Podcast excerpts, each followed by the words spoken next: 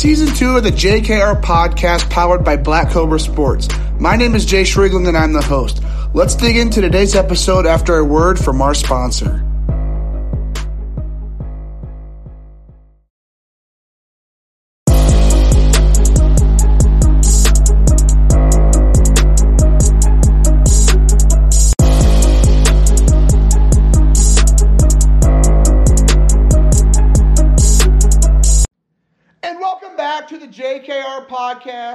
Podcast. My name is Jayce Riegling and I'm the host.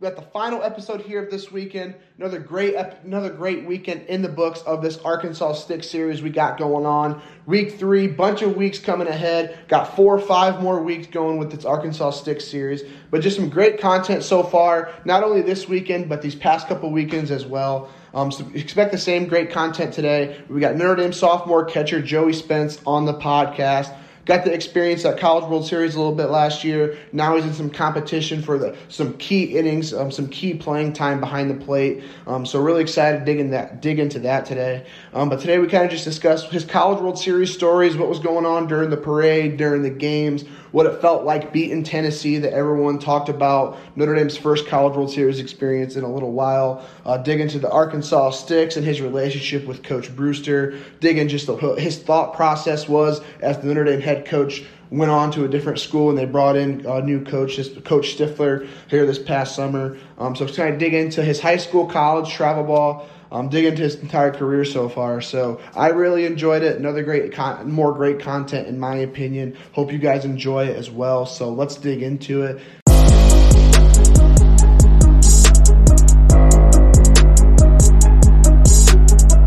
And welcome back to the JKR podcast. Today we have former Arkansas Stick, another 2021 Arizona Diamondback MLB draft pick, incoming Notre Dame sophomore catcher. We got Joey Spence on the podcast. Joey, super pumped to get you on the show, man. How are you doing today? I'm good, man. I'm sitting out by the fire right now with one of my buddies, but I'm super excited to to help you out and do whatever you need. Awesome. Always a good night up in northern Indiana, be by the fire. I'm actually from like 25 minutes away from Notre Dame, so um, Okay, really? always always good weather up there. I'm from LaGrange County, so I think that's like two counties over.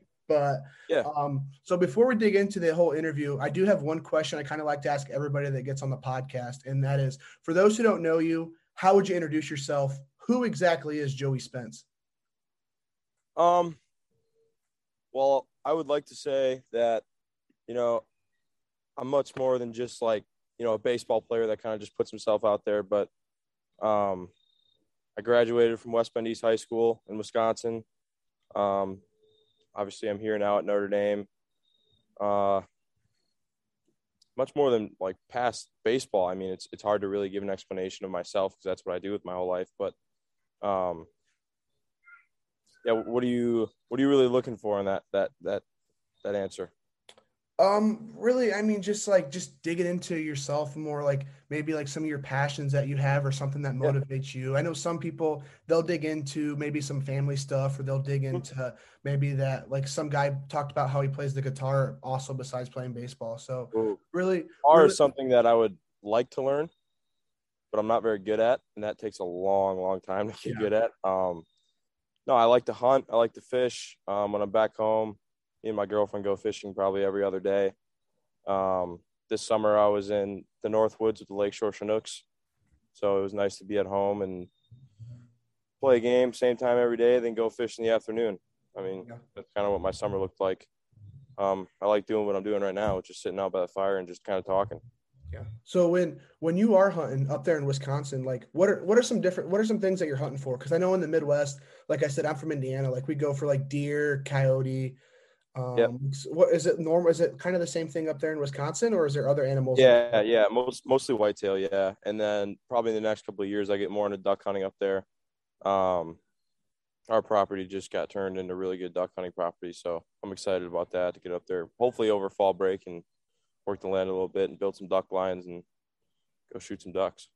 So when you say just got turned into good duck hunting land, like what do you mean by that? Like, is did you move, or Oh. is there? It's an interesting story. So, our land, which has been in the family for past 20 or 30 years, is a marsh that runs right through it. And one of the rivers, like in uh, in Eagle River, kind of cuts across property, and beavers dammed it up. So now the whole land is like flooded with water. So it's harder for us to get to like our deer stands and stuff, but there's a million ducks everywhere. So is, is that is so obviously with a million ducks everywhere is that a good or bad thing in your mind? Like, would you be rather be hunting deer? or Would you rather be hunting birds? Well, we can still hunt deer. It's just going to be kind of a pain in the ass to get to our stands and walk through all the sludge yeah. in the marsh. But I haven't really been into duck hunting much in my life, but I, I would like to get into it. So I think it's a good and bad thing. So what, what type of farmland is it? Is it a lot of crop or is it like more like pet prop?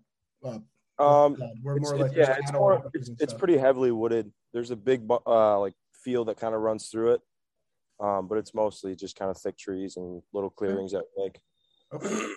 So have you been able? So being up there in northern Indiana, I mean, there's a lot of others. There's a lot of hunting and fishing uh, opportunities there. Like, have you gotten the chance to do that up there in South Bend?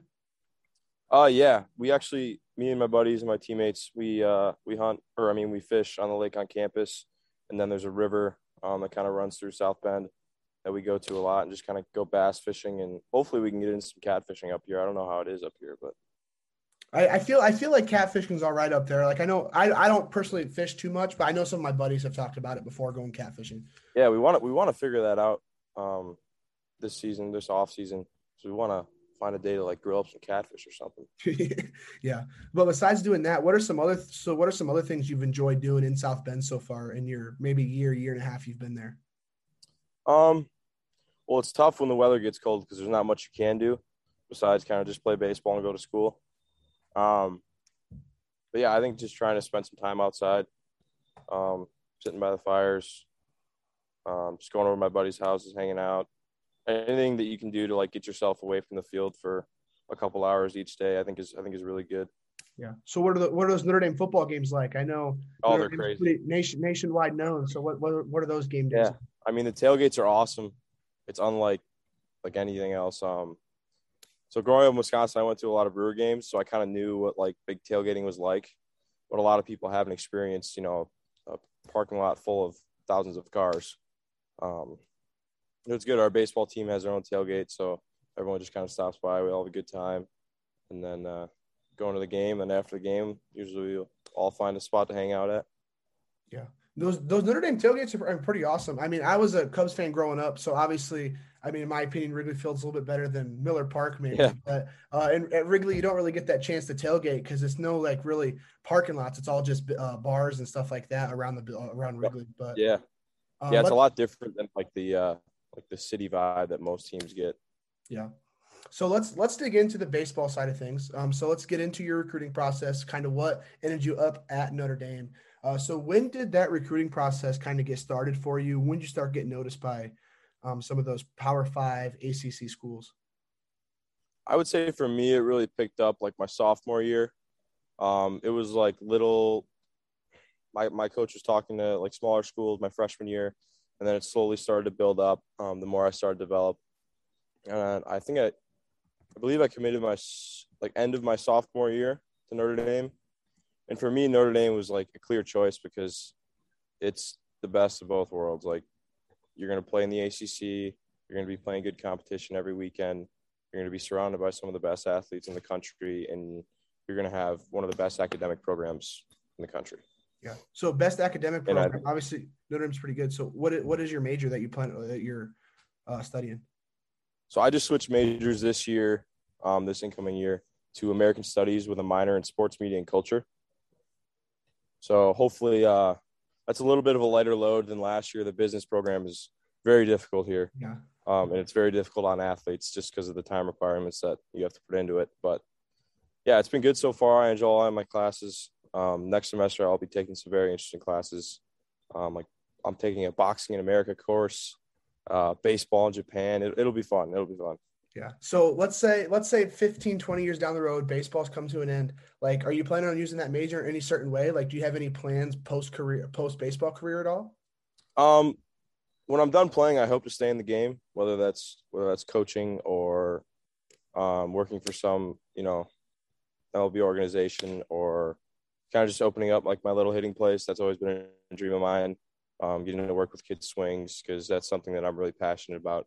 Um, but yeah, I, I hope to stay around the game. Yeah, and the exp- obviously the experience you go to Notre Dame, you've already been drafted, so I mean, there's a solid chance that you'll be drafted here once again. So I mean, the experience that you're getting actually hands on um, within within great organizations. I mean, that's going to go ten times farther than your degree you're getting right.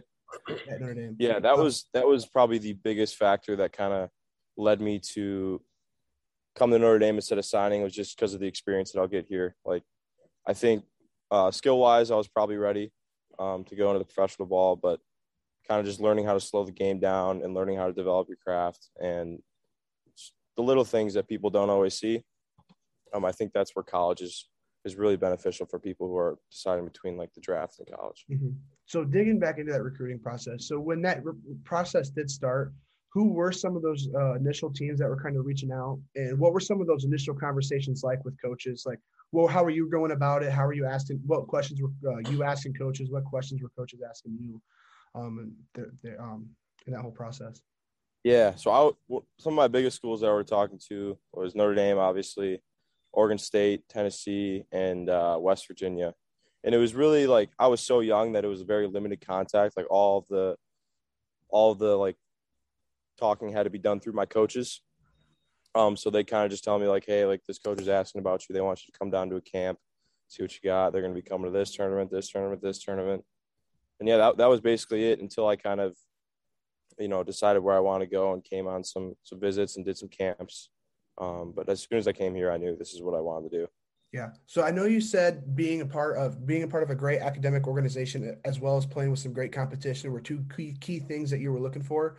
Uh, but as you were going through the process, what were some other things that were just going through your mind that you wanted to make sure whatever whatever team you whatever college you went on had some whatever certain uh, details they had about the the organization as a whole? Yeah, I think uh, the biggest thing for me was looking at the competition that they were playing.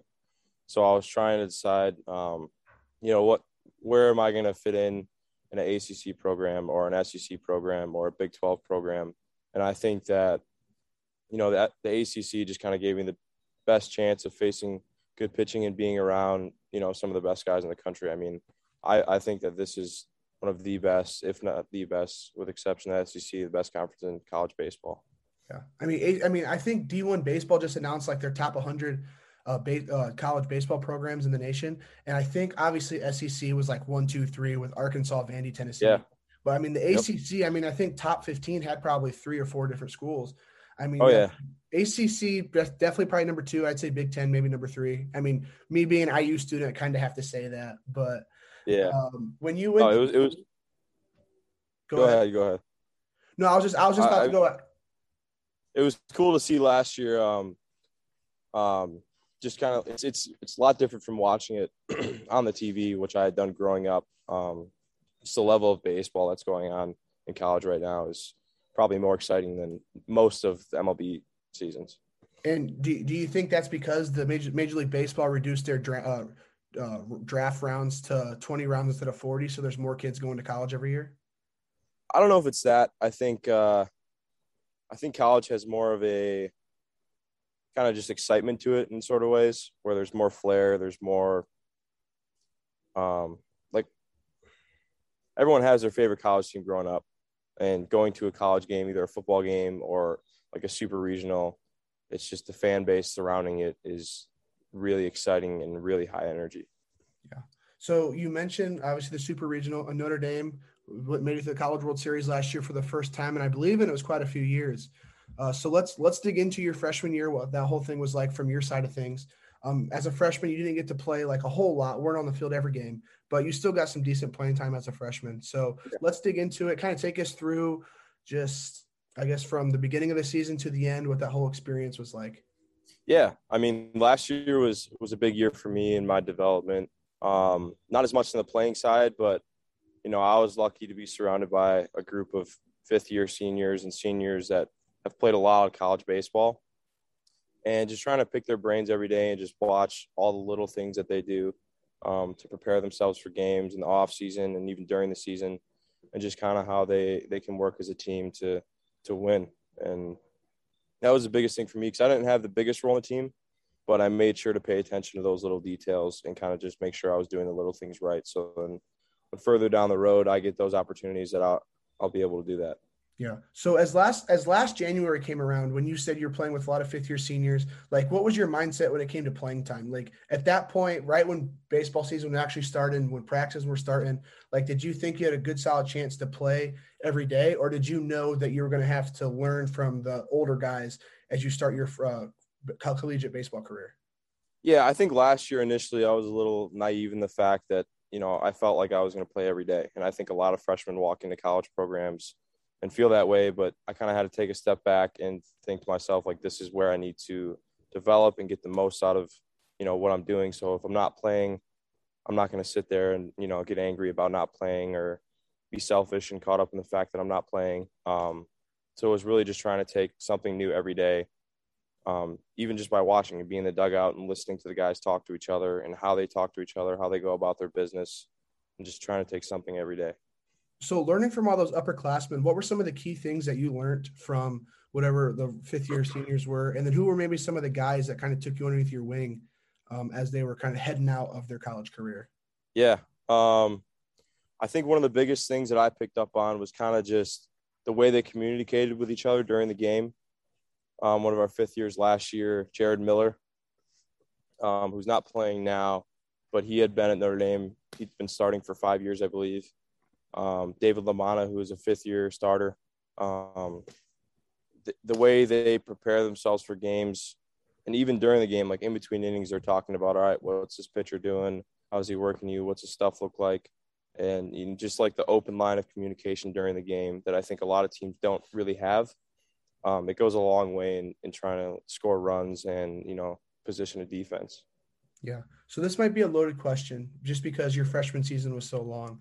But if you could pick out maybe two, three favorite memories that you had just from your freshman season, what do you think those would be? oh, top three. Well, I would say one definitely has to be being Tennessee to go to Omaha. That was just, I, I can't even explain it how fun and exciting that was. Two would probably be, I think one of my favorite series was probably NC State. That's where I got my first college start. Uh, in the first Friday game at NC State. Um, what else? And then just being at Omaha, like even though we don't go very deep, um, just being able to be there and experience that, you know, as a freshman, I think was super special for me and a lot of my teammates, um, and a lot of the, you know, the underclassmen that want to play at that level, and we just got a little taste of what that's like, and hopefully we can we can push further in these next couple of years. Yeah. So you mentioned the Tennessee game. So kind of take us through a big, big part of Notre Dame history when it comes to baseball. But take it, take us through from your eyes. Where did you see that last inning at? Like, where were you seeing? What were you thinking? Uh, just kind of take us through from your side of things of that last inning or so against Tennessee. Yeah. So as soon as uh, Jack Findlay came in, who had been our, our freshman closer, um, he kind of developed as a closing uh, spot in the postseason. But as soon as he came in, I mean, this guy has like balls of steals. When the, when the game gets tight, I mean, he steps up to the occasion and he just has probably one of the best composure I've ever seen out of a freshman, even an upperclassman. Um, it was in the last inning, I think. There was either a swing and a little like dribbler back to the mound, or someone bunted, and there was one out and he like fumbles the ball and doesn't get a throw off. And the whole stand, like the whole stadium's going nuts, screaming at him.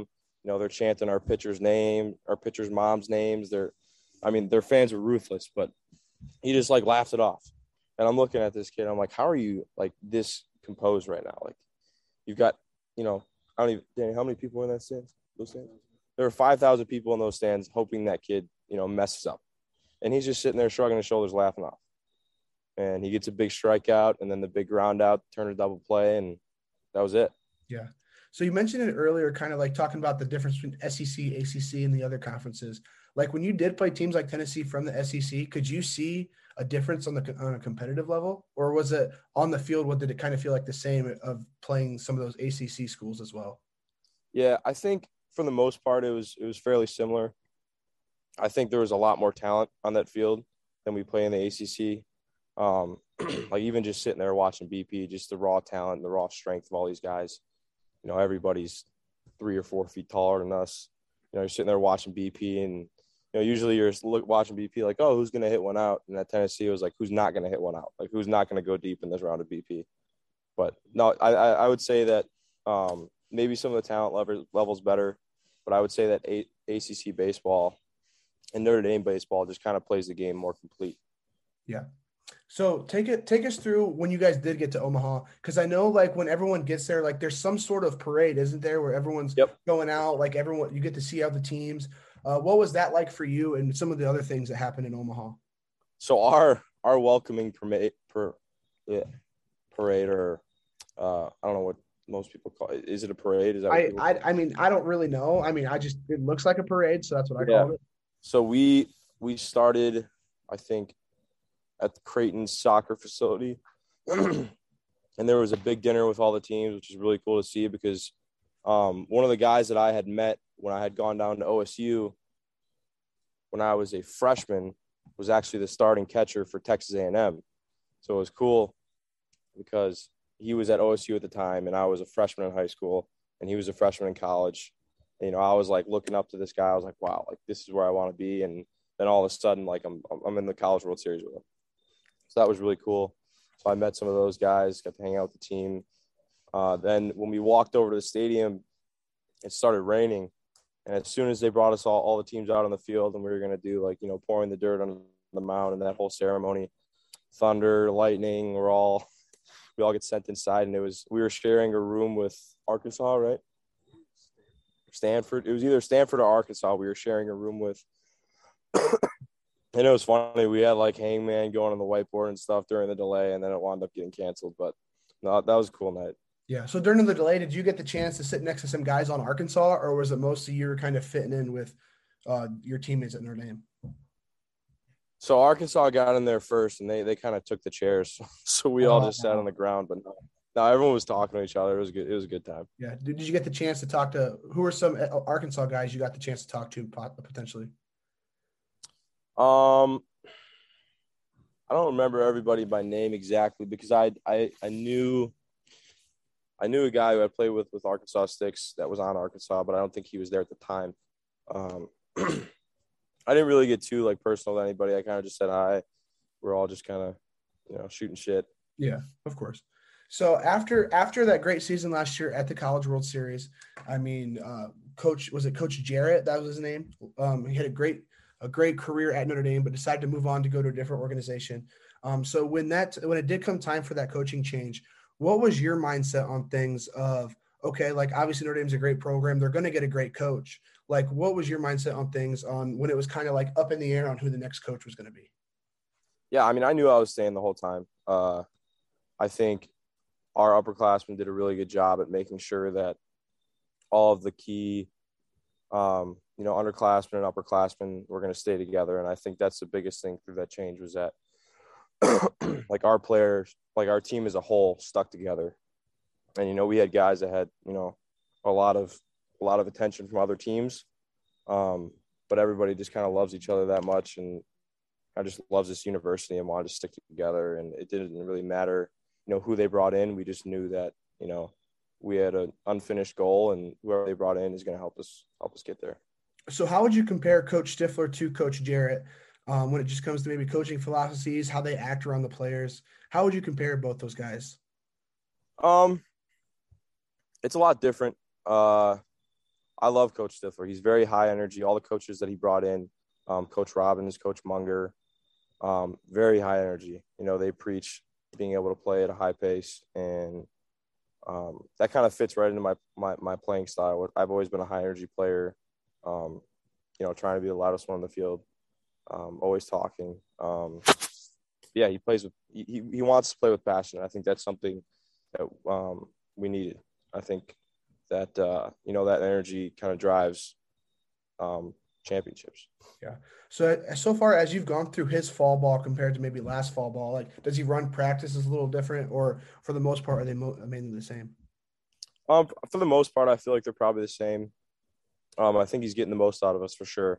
Um, they're working us really hard, um, and it's tough with everyone's class schedule, and especially the the weather that we're about to hit here in the next couple of months. Um, having to go inside, but yeah, I, I I love what he's doing and what the coaching staff is doing, and I think we're all buying into his stuff as a team, and just trying to learn his program. And, and you know, you know, he says it. He, he says something a lot, which I really respect. Is that first time I, I had met him over the phone, he had t- said, you know, this is this is your guys' program. It's not mine. You know, I'm here to I'm here to help you guys, um, which you don't really hear out of coaches a lot. Um, coaches telling their players that it's their program, not you know, it's, it's not the coach saying it's my program and you're going to do what I say. It's you know, this is your guys' program. I'm just a piece of the puzzle. I'm, I'm, I'm here to help you guys. Yeah. So as you've gone through fall ball so far this year, like what does the average week look for you look like for you guys? Um, just from a class standpoint, to go into class, going to doing some extracurricular stuff, going to practice. What does that average week look like um, in fall ball? Um, so today was our off day, so we didn't have anything baseball required today. tomorrow we'll have. So I had three classes this morning, and then tomorrow I'll have two classes and then get done with class around 145 get to the field at like 2.30 to go start early hitting um, like the optional hitting. And then i believe we have two different groups going tomorrow because some guys have class i can't make it at um, at 3 o'clock. So we kind of split it up into two groups. We'll do an hour an hour and a half of skill work and then we'll kind of do like a team defense team offense and then the back half of this uh, the team will do their skill work, and then we'll all go lift. Okay. So I'll probably be at the field from like two thirty to seven ish. That's I mean that's that's not too bad, especially from all, all, all the like the um, tiring schedules you you always hear just as like the, an outsider uh, from collegiate athletes. But um, let's transition a little bit to the 2021 MLB draft when you were selected but did decide to go into Notre Dame. Um, so kind of just take us through what that spring was like, maybe talking to some scouts, talking to some front offices, and what some of those conversations like were with teams. Yeah, I mean it was really cool. Um, you know, my my kind of like draft was during the time of COVID, kind of. So like all the scouting, I didn't really get to meet in person with a lot of scouts, but I'd say I probably did like ten or fifteen Zoom calls with teams, um, and then I would have some guys, you know, come into the facility in Wisconsin and you know watch me go through my BP rounds and kind of just my cage routine. Um, and just watching me play like in the spring. Um, yeah, that was a huge part. I mean, just I think what what helped me a lot in the draft was being able to talk to these guys and just kind of show off a little bit of my maturity and how I go about my work. Um, because I was fortunate enough to be surrounded with a lot of like professional athletes growing up. Um, Gavin Lux was, you know, one of my best buddies and, you know, kind of my, my, my workout group and just watching him and Owen Miller, AJ Vukovich, um, Jarred Kelenic was always in hitting. Um, all these guys, like just being able to grow up watching these guys, you know, kind of how about how they go about their business, um, how serious they take it. Um, I think that was huge for me, and that kind of matured me more than most. Was just being able to see like this is how it should look, you know, to be a be a professional player. So with all that Wisconsin talent that the, the state's just been dishing out the past couple years, guys who are a little bit older than you, when you're around guys like Lux, Kelenic, a couple other guys that you mentioned, what are you doing to like maybe pick their brain? Just because I mean they are elite ball players who are a couple years older than you. Um, how are you picking their brain? You mentioned there a little bit, but kind of just dig into that a little bit more. Yeah, I mean each guy's different. Um, Gavin was super open to, you know, letting me work out with him, let me hit with him, um, and just kind of like, you know, a lot of guys, like a lot of like when I was a freshman, I was looking at these guys, you know, I was like, oh my gosh, like these are big leaguers. Like like I was so starstruck almost. And then once you get to talk to them, it's like they're just regular people that you know just have interesting jobs. Yeah. Um, and I think the biggest thing for me was kind of just sitting and watching and listening to the conversations that like let's say Jarred would have between him and his hitting coach and you know how structured his work was. you know, because a lot of people's idea of hard work is, you know, going to the cage and hitting for four hours. Well, these guys weren't spending more than you know 30 45 minutes in the cage because they were so structured and they knew exactly what they needed to get done in what order they needed to do it in and then they, they'd get in and get out yeah. and i think for a lot of baseball players like sometimes more is less or less is more um, you know for me like going in the cage and swinging for three hours is is probably more hurtful for me beneficial just because you know after your initial 100 swings you start to get fatigued and you start going backwards actually so just being able to kind of point out in my own swing, you know, what I need to get better at. And it's like, all right, I need to do this, this, and this. Um, just kind of having things that I know I need to work on and not just trying to overdo it and just be really focused in my rounds. Yeah. So when you are, let's say when you are in the off season and you're training, focus on a couple different things. Like how like how many swings are you taking in one training session? Like are you limited to make 100, 150, doing a time limit? Uh, in the off season, like what exactly are you training on? Yeah, I think it depends on how my body feels on the day. But I'd say on average, I'm probably taking about 100, 150. Um, I used to keep track, but then I kind of just got my bearings and I can kind of feel it out now. Yeah. Um, yeah, I'd say about 100, 150. Okay. So moving back into the draft, let's move it forward to where it's like maybe a week ahead of the draft. Like, what's your mindset here? Like, what are you thinking? Are you thinking you're getting selected, or at this point, are you thinking Notre Dame's where you're going? Yeah, I mean, I was kind of, I was kind of 50 50 on both. um, I was kind of hoping that I would go, you know, within the five to 10 range, um, which is what most teams were telling me. But I think, you know, I think they tell a lot of, a lot of guys, you know, you're in this slot and it doesn't actually wind up happening just because, you know, it's a business and you never know what's going to happen until it actually does. Um, so I wasn't really trying to set my expectations too high or too low. I was just kind of, you know, I was I was really comfortable in the fact that if I don't go where I want to go, you know, I can go to Notre Dame and develop and get a million times better. And if I do get picked early, you know, there we go. It's time to go. But I think I think not signing was probably a really good thing for me just in my development and being able to learn the game better, being able to slow the game down and just kind of playing it the right way and becoming a more mature player. Yeah. So I believe it was you were drafted in was it the 18th or 19th Yep. round? 18th. 18th. Yep. Okay, yeah, I remember. I I couldn't remember what exactly round it was, but like take us through like day one, day two. Like, were there any teams that were calling like be like, oh, I think we're gonna get you here in the next round or so? It just doesn't happen, and then kind of Yeah. take us through. I guess no, just start. We'll start with that. Just the day one, day two. so it was interesting because day one and day two, I wasn't really getting much. My advisor was getting a little bit of calls, um, just kind of asking, like teams were asking, you know, where my head was at, if I would still sign past certain round or for certain money. but my my kind of story was interesting in the fact that I did not, I didn't know that the D-backs were going to pick me, um, because I had I had talked to the White Sox, um, in like the fifteenth and they had said, you know, like, hey, like, are you ready to go? Like, like, do you want to sign for this much, this much? And I, I was all for it.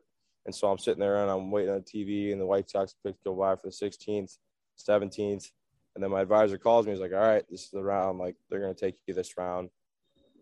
And I'm waiting for the White Sox pick, and I think the D-backs had like the fifth or sixth pick in that round, and it was boom, off the board. I didn't get a call or nothing. I was just staring at the screen, and they're like, oh, Joey Spence. I'm like, oh, all right.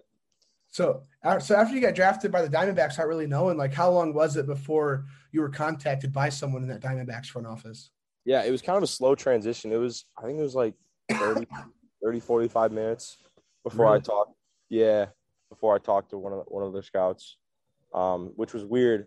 Um, yeah, I think it was, I think it was, it was it was quite a bit if I remember. Okay. So after after you do get selected, you talk to the front office.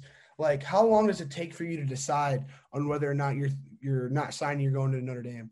Um, Yeah. you don't have to go through the conversations, obviously, but like, how long did that take to get to where you decide you're going to Notre Dame? Yeah, I mean it was it was a lot of talking over the phone with my coach at Notre Dame, my family, you know, the scouts and the the front office in Arizona. Uh, I think initially I was trying to get more money from them, um, and then I kind of talked to my coach at Notre Dame, and they had kind of convinced me like, you know this is this is my best option, like this is what's best for me, and I, I did believe that, and I think my parents were great in the fact that they kind of let let me decide what I wanted to do. You know, they were really pressuring me.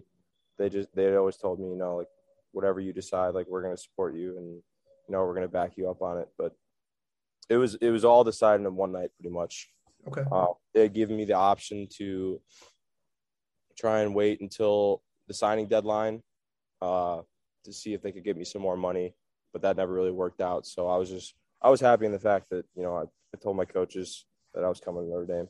Yeah. So at that point, I know a lot of freshmen kind of do like to go to campus early. So when you were going through that draft process, did you go to campus early or did you kind of I did not know training with teams? Yeah. Yeah. I was, I was going to workouts every week. Um, just kind of bouncing around, trying, trying to play in some sort of like tournaments. Um, I think I played the tournament with Arkansas Sticks in the middle there, but I was kind of just driving around, doing small workouts with different teams, and just getting to you know kind of show myself in front of them. So since you did wait to that de- signing deadline, did you then go to Notre Dame, or were you still on your own until that deadline hit? No, I didn't wait to the signing deadline. Oh, okay. I thought yeah. you were saying that you knew what the answer was, but you waited. Okay, okay. But no, yeah, I decided the night the night I got picked that I was that I was going to Notre Dame. Okay, I thought okay. What I heard, I thought you said that, but then you were waiting just to see if something else came up. Okay, makes yeah, sense. No, that was that was an option that they gave me, but I it, it, was best that you know I decided to come to school. Okay, so you mentioned your advisor there a couple times, so let's dig into that a little bit. Like I said, that's what I'm trying to be, advisor slash agent. Once I do graduate here, um, so let's dig into your whole advisor selection process. So when was it that advisors kind of started reaching out to you? Um, for me, it was it was shortly after I committed um, I was playing with a team called the Midwest Prospects, and one of the kids on my team, um, his dad was was an advisor, and so I just got to talk with him, and it wasn't really any serious talk. It was kind of just you know introducing myself and learning more about what he did because I was pretty interested in it. Um, and at that time, like the draft wasn't even in my mind. You know, it was it was when I was super young in high school, and I wasn't really you know thinking of the possibility of any of this, but once things started to get more serious, um, he kind of helped me out in, uh, you know, talking to teams with me and kind of just like, you know, giving me a lay of the land. Like, this is how it's going to look. Um, um, this is like, this is how it works. Um, just kind of preparing me for like talking to teams, um, kind of just working out in front of teams. Uh, yeah, and just making sure I was in a good position to, you know, kind of represent you know who I was. Yeah. So at that process, were there other advisors that reached out, or did you kind of know that your guy was your guy pretty much from the start? Yeah, yeah. I had advisors reach out, but I, I was pretty pretty set on my advisor. Um, kind of like a small a smaller organization, you know, gives you like you know the family run vibes. Um, really great dude, really wants what's best for his guys.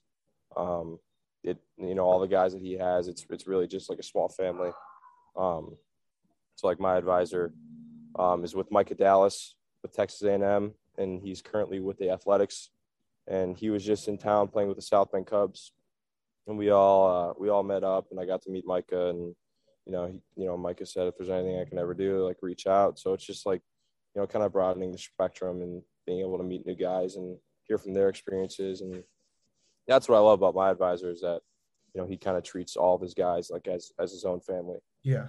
So let's let's take it like if you didn't know your advisor beforehand, like let's say who wasn't one of your teammates' dads that you built a good relationship with.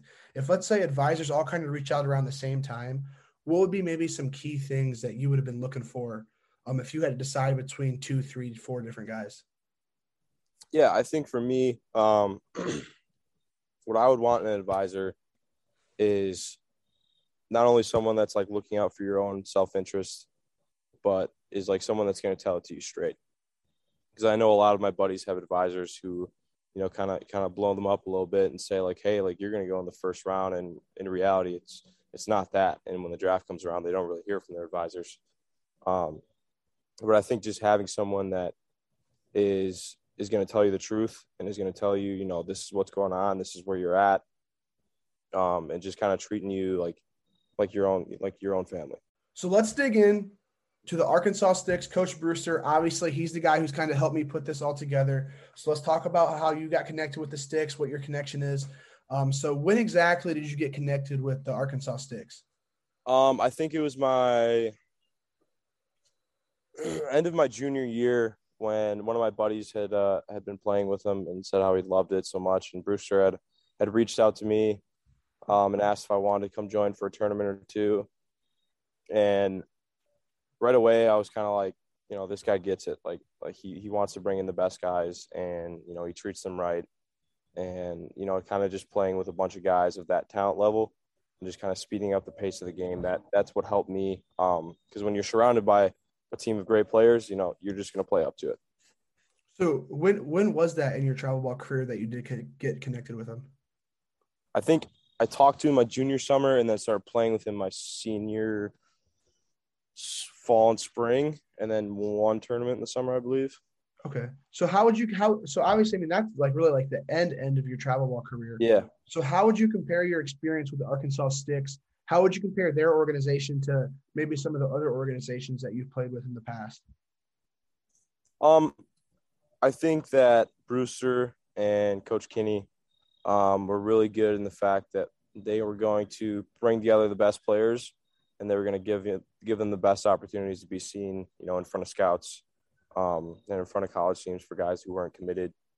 But, you know, everybody knew that, you know, our team had a crazy amount of talent and it was kind of just their, their, their job was to kind of bring us together and help us play as a team. So I think that that's, that's the biggest part um, about baseball is that, you know, even in, in college right now, like everybody here is the dude, you know, everybody's a dude from their hometown.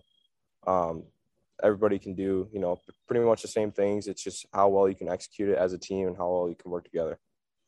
So how, how would you explain, uh, how would you describe your relationship with coach Brewster and then coach Dirk Kenny as well? Cause I mean, he's a pretty big part of that program as well.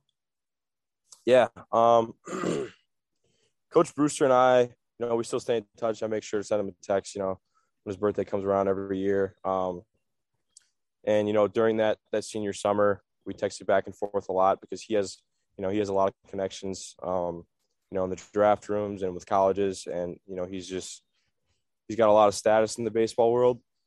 Um, so it's it's definitely a good guy to have in your corner. But you know, I just respected him more for the way that he he went about you know collecting his teams and um, kind of just bringing teams together and you know kind of treating them like his own family. Because um, you know that that's that's a big part of his life is you know getting to work with kids and you know bringing the best baseball players from around the country. Um, you know, just to play together. Yeah. And Coach Kinney, uh, you know, I think this happened over the summer. Um, when the coaching change had happened, I'd kind of talked to Coach or Coach Kinney had reached out to me, and I kind of responded to him late at night. I think it was like twelve thirty in the morning. Um, I was driving back from my summer ball games, and he responded with like, you know, I don't answer much at night, but you'd be the only person you know I would respond to. So it's it's cool. It's cool. Um, you know, these guys, even though I'm not playing for them, and I only played you know a handful of games with them, you know, they really do care about me. Um, and I know that if I ever needed, you know, any help in any sort of way, that these guys would be there to support me. Yeah. So you mentioned you mentioned driving home from your summer ball, your collegiate summer ball game.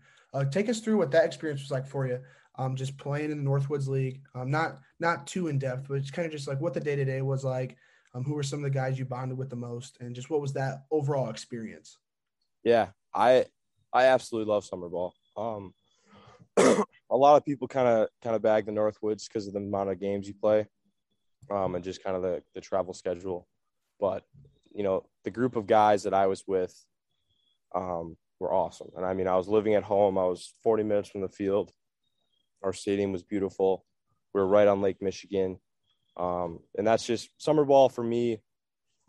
Was a place where I could kind of just relax and kind of just play my own game and not have to worry about you know the pressure of performing and kind of just you know kind of focus on just having fun with the game and developing you know the stuff that you know you need to work on and so that was probably the biggest thing for me was you know just playing relaxed and without any pressure yeah so you're obviously in that wisconsin area for your collegiate summer ball but your senior year of high school you actually didn't play for your your actual high school correct you played for the what was yeah. it? Hitters. I have it somewhere. Like the Hitters yep. Spring League or something. Yep. So um, what, hitters what exactly is that? Because I didn't. I guess I didn't realize that you you didn't have to play for. I know in Indiana there's like some rule that our state has that where you you have to play for your high school. Like you can't be playing for someone else or or something odd like that. So take us through what exactly the Hitters Spring League is. Yeah. So high school and baseball in Wisconsin isn't a huge thing. so for me, the reason behind playing for hitters was being surrounded by, you know, great players. Um, one of my best buddies through high school, Noah Miller, who got picked 30th overall on the draft, um, was on the team with me. Um, Ian Moeller, um, who who was a fifth round pick for the Twins. Um, yeah, just kind of putting myself in position where I was playing with some of the best players in the country, and you know, just getting exposure. Yeah. So I want to dig into it. I just got a couple more questions here for you, just in kind of I call it like your personal scouting report. Um, so let's dig into your hitting approach a little bit. Like, what's going through your mind as you're walking up to the plate? Maybe what's through your mind when you're in the um, on deck circle as well.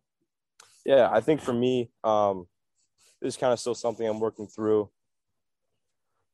um, is separating, you know, the hitting side of things from the swinging side of things. You know, I get really in depth and interested in into my own swing and you know everybody else's swing and sometimes you know I, I, I, can think about that too much and worry less about the hitting um, and so i think i need to do a better job at refining my approach in the box and just putting myself in the best position you know to square a ball apart or put a ball in play that my team needs me to um, and just score runs. Yeah. So if you were to go through your swing maybe just like the mechanics of your swing could you kind of go through that just a little bit for us? Yeah i think uh, this is kind of right up my alley. Um, I, I like to think of my swing as in you know three or four sequences. So for me, um, one thing that's kind of been unique about my swing in the past couple of years is I kind of you know have like a little like leg set, like a leg load. So my feet will be kind of spread out. Um, I'm trying to push the ground apart with my feet. So I'm trying to spread my knees out and push, literally rip the ground apart in between me and come set, bow my knees. Um, and I'm trying to put as much ground or I'm trying to put as much force in the ground as I can with my lead leg, um, just to kind of get my hips to sink into the ground. Um, and then through that, that just flows up to the hips, then to the torso. Torso stretches and coils, and then just kind of to the shoulders and hands. Okay. For me, the biggest thing is letting my lower half do most of the work because when I try and you know when I try and gear up for a fastball and I try to hit a pitch too hard, that's when most of the tension goes into my wrists and my and my shoulders, my forearms, and I start getting real static with my barrel instead of kind of just letting it flow. So when did when did you get so mechanical with your swing? Because I mean, like you said, that's right up your alley. I mean, you described it perfectly. So when did you kind of start looking at different swings that way? And like just I guess when did that whole thing when did your whole mindset change on that? I think it's always kind of been a passion of mine, something I follow really closely. But one of my coaches uh, my hitting coach is my sophomore year, still my hitting coach today. Um, kind of just cho- totally changed my perspective and how people teach the swing and how people kind of look at the swing. Um, and he had a long history in long drive. Um, so he kind of knew the sequencing of, you know, how to create barrel speed, um, how to, how to mess with all these different metrics and how to make these adjustments to put yourself in a, the best position that you can. So having that same hitting coach since your sophomore year, I'm going to go ahead and assume he's one of the most influential guys that you've had in your baseball career so far. But if you could go ahead and pick three, four, I mean, hell, if you want to pick five guys, who have been probably the most influential in your baseball career so far? Um, I would say probably not in order, but just just spitting out names.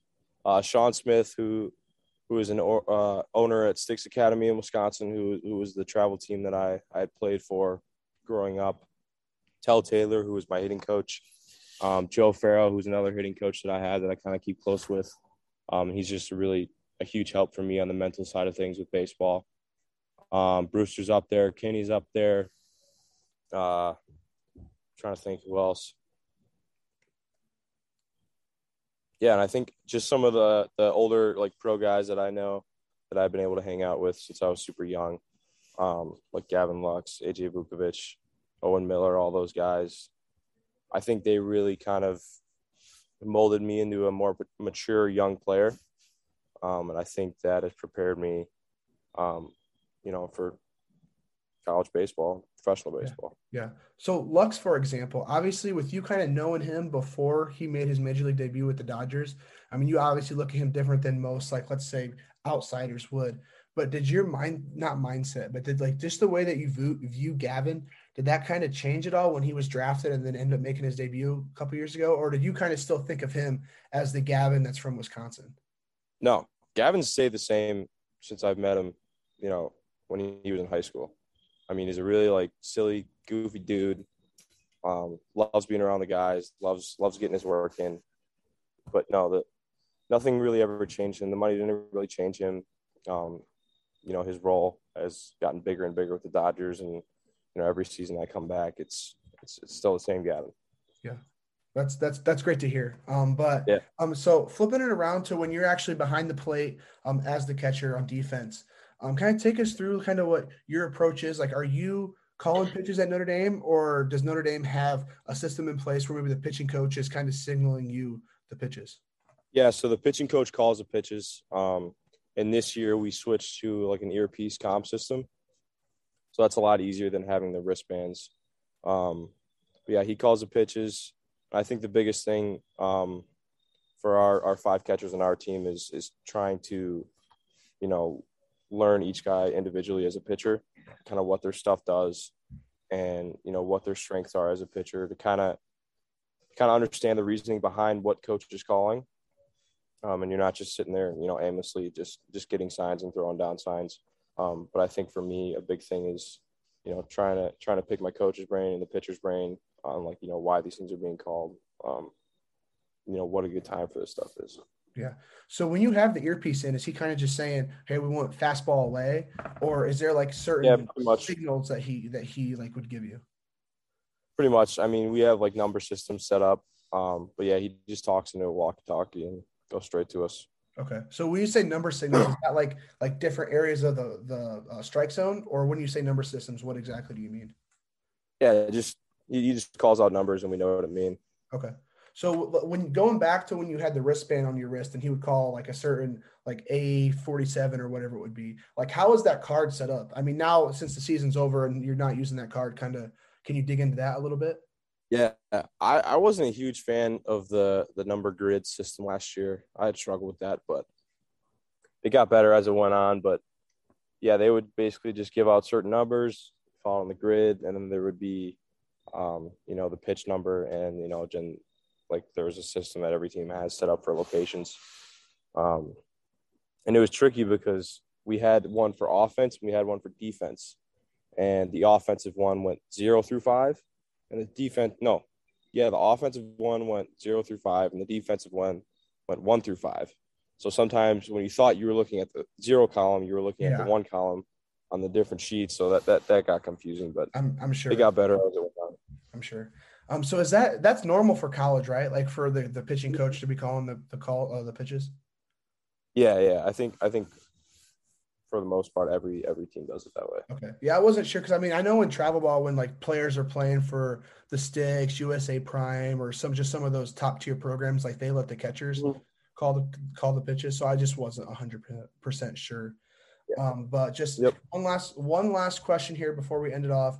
Um, I do like to ask just one this certain question for all my college guys that get on the show, and that is with name, image, and likeness now a thing that you guys can capitalize on. What would be one dream brand that you would love to work with? Ooh. I don't know. I feel like Bass Pro or something would kind of be cool. Okay. You know, my buddies like to fish a lot, so I feel like I feel like getting hooked up with uh, like some free free gear that that would be sick. Yeah. So let's say yeah, if you yeah. were to if you were to get that Bass Pro uh, endorsement deal, like what what would you want it to be? Maybe like what like a free boat or free fishing gear? Like what exactly? Like what would, what would be your dream when it comes to that? Boat would be nice. Yeah. Boat would be really nice, but I think because we uh we we lose a lot of spinners and a lot of a lot of hard baits um, when we go fishing. So I think just like having you know an abundance of bait would be nice. Yeah, it would. I mean, it would be pretty cool to see some. I mean, obviously, baseball players are the kind of the type of guys who use Bass Pro Shop more, unlike I mean, a lot of other sports. So I mean, it'd be pretty cool to see in this in the future maybe some. Obviously, that's kind of always like a big thing for me, just becoming an agent here these next couple years. Like that stuff's all the NIL stuff's like just really interested me when it comes yeah. to helping helping athletes out, or even just seeing different athletes uh, just do some creative deals. Um, so I mean, that that'd be something cool to see definitely in the future. But uh, Joey, really appreciate you coming on the show. That's all the questions I got for you. Um, want to wish you the best awesome. of luck here. As I mean, you mentioned you have five catchers on the roster. So, however, the rest of this fall ball, however the spring works out for you, I just want to wish you the best of luck there. Best of luck here as you potentially start your pro ball career in a couple years. Um, I'll definitely be following you. Heck, maybe like I said, I live 25 minutes away from that Notre Dame campus. Yeah, you'll have to come down. I'm sure. I'm sure next spring I'll, I'll I'll show up to a game, potentially get you some JKR podcast merch so you can wear it around to the College yeah. World Series and uh, get get some guys talking about the podcast. Yeah, for sure. I'd love to rep it. Awesome. All right, man. Appreciate it, and you have a great night. Thank you. You too.